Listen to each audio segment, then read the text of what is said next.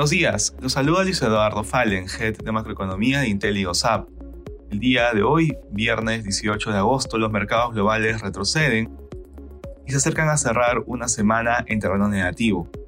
De manera particular, en Estados Unidos los futuros de las acciones transan negativos al cierre de una semana que no ha sido positiva para los mercados financieros. El mes de agosto suele ser negativo para el desempeño de las acciones globales y el actual ha estado marcado por nuevos focos de incertidumbre que han elevado la volatilidad.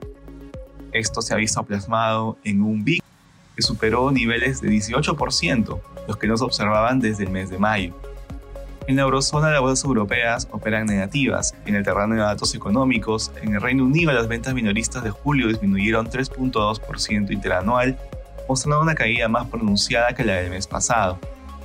En Asia, los mercados cerraron negativos. Desde China se elevan los temores de crisis, en tanto la filial fiduciaria de la gestora de activos, Fangzhi, ha suspendido los pagos a miles de clientes.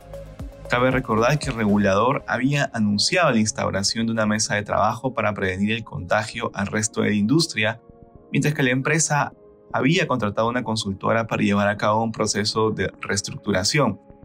Como respuesta, el gobierno chino anunció un paquete de medidas para restaurar la confianza en el mercado de capitales.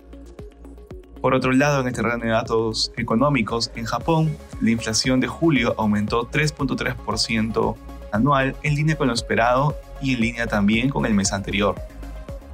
Respecto a commodities, el precio del oro avanza durante la jornada, por su parte el precio del cobre sube, finalmente el precio del petróleo retrocede, ubicándose alrededor de ochenta dólares el barril de W T I.